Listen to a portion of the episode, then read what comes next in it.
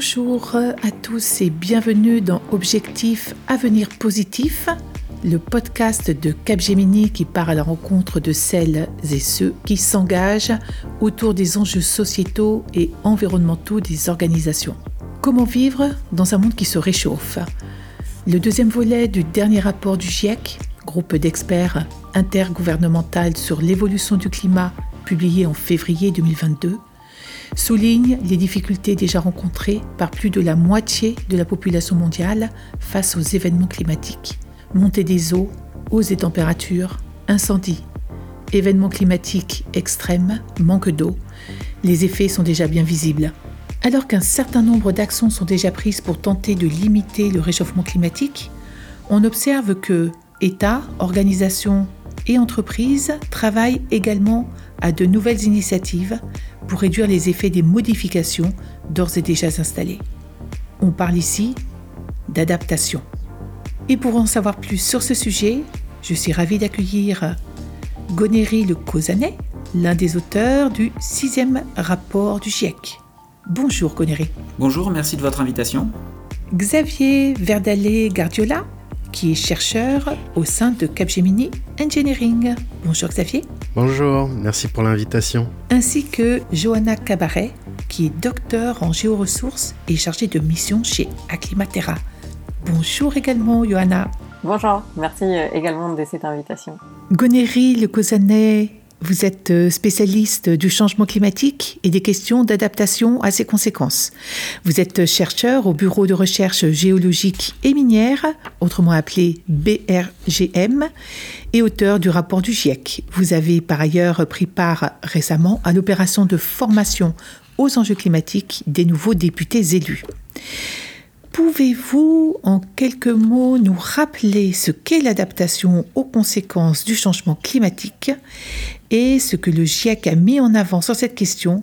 Effectivement, euh, aujourd'hui on est déjà à 1,1 degré de réchauffement climatique au niveau global et plutôt autour de 2 degrés, notamment en France. On sait que le changement climatique va continuer à augmenter. Il va continuer à augmenter au moins jusqu'à 1,5 degré.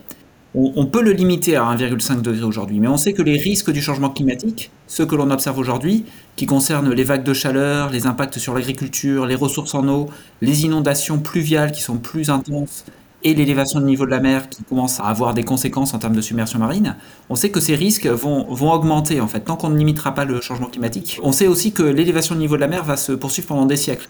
On peut éviter un scénario catastrophe avec un euh, effondrement de l'Antarctique avec 1m70 d'élévation au niveau de la mer en 2100, ça c'est faisable, en limitant les émissions de gaz à effet de serre notamment, mais on sait que euh, on ne peut pas éviter 4 mm d'élévation au niveau de la mer pendant euh, tout le 21e siècle et, au-delà.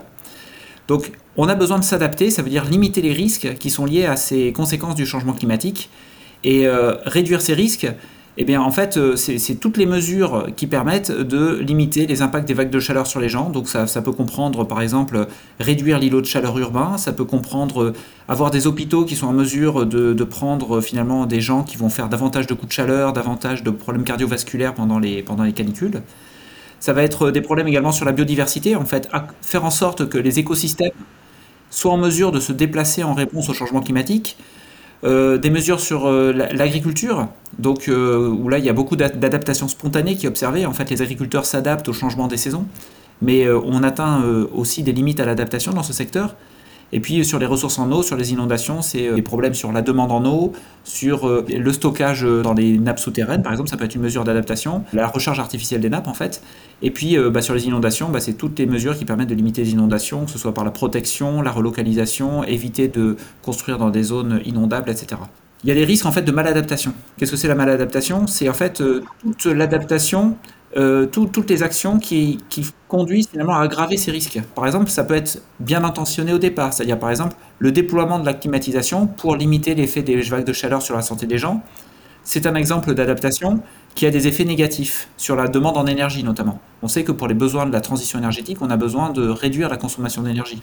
Mais on a aussi de la maladaptation en fait qui résulte tout simplement d'investissements qui n'ont absolument pas pris en compte le changement climatique et en fait le déclin majeur de la biodiversité. Aujourd'hui, on a 25% des espèces de la plupart des groupes d'animaux et de végétaux qui sont menacés d'extinction, avant même de parler de changement climatique en fait.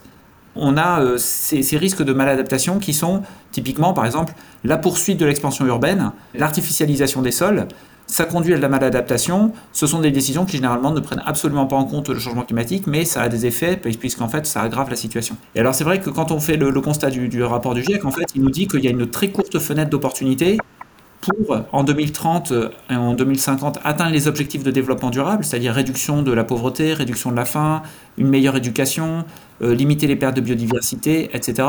Et pour limiter le changement climatique, en fait, euh, autour de 1,5 degré, de manière à se donner du temps pour l'adaptation, de manière à se mettre en situation d'être capable de s'adapter au changement climatique. Ce message, il a été interprété comme étant euh, il nous reste 3 ans.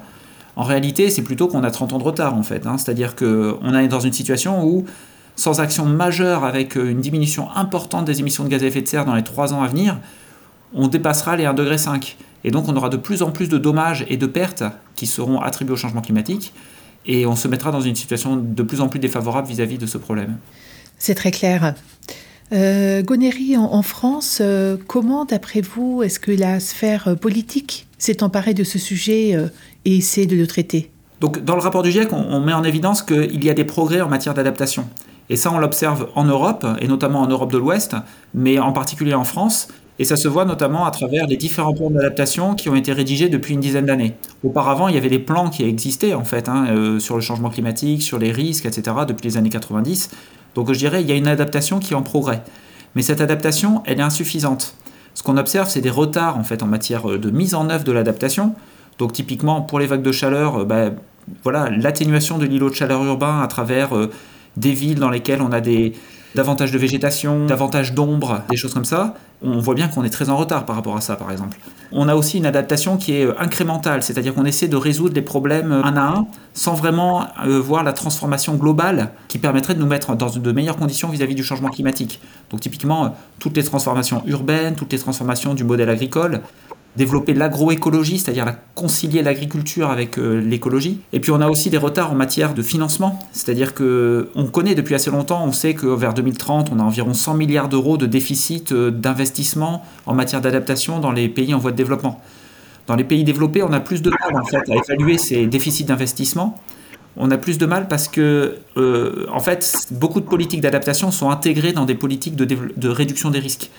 Mais là, par exemple, tout récemment, on a eu une évaluation de l'Institute for Climate Economic, qui est un think tank français, qui nous dit en fait que euh, dès 2022, pour euh, commencer euh, une mesure d'urgence pour commencer à réduire le déficit d'investissement dans l'adaptation, ce serait 1,3 milliards d'euros pour euh, réduire les impacts des vagues de chaleur, euh, des risques liés aux, pertes de production agricole, euh, ressources en eau, etc. Et la dernière chose, effectivement, c'est le, rapport il nous dit très clairement qu'il y a des limites à l'adaptation. On ne peut pas s'adapter à tout. Ben là, c'est la stratégie nationale bas carbone, c'est-à-dire en, France, la France est engagée à réduire fortement ses émissions de gaz à effet de serre.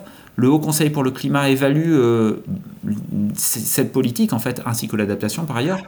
Et ce qui met en évidence, c'est qu'il y a des problèmes de gouvernance c'est-à-dire euh, différents niveaux de, de, de, politique publique qui ne sont pas forcément mises en cohérence euh, de manière tout à fait évidente entre eux, avec des régions, des métropoles, des départements qui font des investissements qui ne sont pas toujours cohérents avec la stratégie nationale bas carbone. Et donc là, on a un enjeu majeur sur la mise en cohérence de tous ces investissements, de manière en fait à réellement engager la, la transition énergétique et la transition écologique. Très intéressant, merci beaucoup euh, Gonéry. Merci à vous. Le rôle des entreprises est sans doute euh, également clé pour développer des solutions permettant l'adaptation aux conséquences euh, du changement climatique. Xavier, je me tourne vers vous. Vous travaillez au sein de Capgemini Engineering euh, sur un projet lié à la construction et au bâtiment. Ce projet qui s'appelle NextMat vise à développer une brique à base de mycélium ayant des propriétés particulières. Pouvez-vous nous en dire plus? Oui, euh, avec plaisir. Pour commencer, NextMat, c'est un projet euh, interne à Capgemini qui vise à développer de nouveaux matériaux, qu'ils soient biosourcés ou intelligents pour répondre à des besoins euh, futurs et actuels pour lutter contre le réchauffement climatique, rendre la production de matériaux plus propre, plus saine pour l'environnement et du coup, comme le disait Gonéry, limiter notre impact, limiter le réchauffement climatique à 1,5 euh, degrés à l'avenir. On va essayer d'avoir euh, un peu un large éventail de matériaux pour essayer de les biosourcer, si possible de même leur donner un impact sur l'environnement qui soit négatif. Le but c'est de rendre le domaine du BTP beaucoup plus propre, moins polluant. Le BTP c'est mondialement un environnement qui pollue beaucoup malheureusement. Et donc on va essayer, à travers cette euh, proposition de matériaux, de le rendre un peu plus vert, un peu plus propre pour l'environnement. Le mycélium, qu'est-ce que c'est? C'est typiquement, pour simplifier, les racines des champignons. Donc ça va se développer dans le sol, dans du bois, dans des déchets. On, va pouvoir avoir beaucoup de substrats qui vont servir à faire cette croissance. Donc nous, on va s'intéresser vraiment à ce système racinaire qui va se développer en 3D et former un réseau qui peut être plus ou moins solide en fonction des espèces de champignons. On va le faire euh, se croître et à la fin, on va sortir un bloc qui va être solide, résistant, qui va présenter de très bonnes caractéristiques. C'est des matériaux qui euh, sont encore à l'échelle, on va dire, euh, de recherche au sein de Capgemini, mais on espère très rapidement pouvoir aller plus loin, montrer des preuves de concept et aller convaincre euh, les industriels du métier qu'on mm, a une solution intéressante pour eux, pérenne et qui peut être bonne pour l'environnement. Merci beaucoup euh, Xavier. Merci à vous. Regardons maintenant les solutions pouvant être implantées localement dans les territoires. Pour cela, je me tourne vers vous, Johanna Cabaret. Vous travaillez au sein d'Acclimatera et vous avez réalisé un rapport intitulé Anticiper les changements climatiques en Nouvelle-Aquitaine pour agir dans les territoires. Pouvez-vous, dans un premier temps, présenter l'association Acclimatera Ça fait euh, déjà euh, presque 12 ans qu'on travaille dans la région. À l'époque, c'était euh, en région Aquitaine. C'était quelque chose voulu par la région à ce moment-là pour pouvoir mieux comprendre les impacts du changement climatique au niveau régional et pouvoir ainsi déterminer les enjeux auxquels la région Aquitaine allait faire face pour euh, par la suite pouvoir anticiper les besoins d'adaptation du territoire. On sait que c'est dans les territoires qu'on peut agir. Euh, on n'est pas un bouton magique euh, pour, pour faire des actions communes à toute la France. Donc l'idée c'est de pouvoir travailler dans les territoires avec les acteurs locaux. Parfait. Et donc quelles sont les actions au niveau de la région Nouvelle-Aquitaine? Pouvez-vous nous donner quelques exemples concrets? A disons, deux grandes actions. On, a plus, mais celle là où on, se centre le plus, c'est d'une part euh, pouvoir faire euh, ces rapports euh, scientifiques. Donc, il y en a eu celui de 2013 pour la région Aquitaine, celui de 2018 pour la région Nouvelle-Aquitaine. Et maintenant, depuis l'année dernière, on, travaille sur des petits cahiers thématiques pour pouvoir répondre plus facilement aux questionnements de la société. Et on s'est rendu compte qu'il y avait ce besoin de mieux comprendre les impacts de changement climatique à l'échelle locale. Donc on s'était dit, euh, c'est une bonne piste. Et on a lancé en 2019 et en 2021 des appels à manifestation d'intérêt.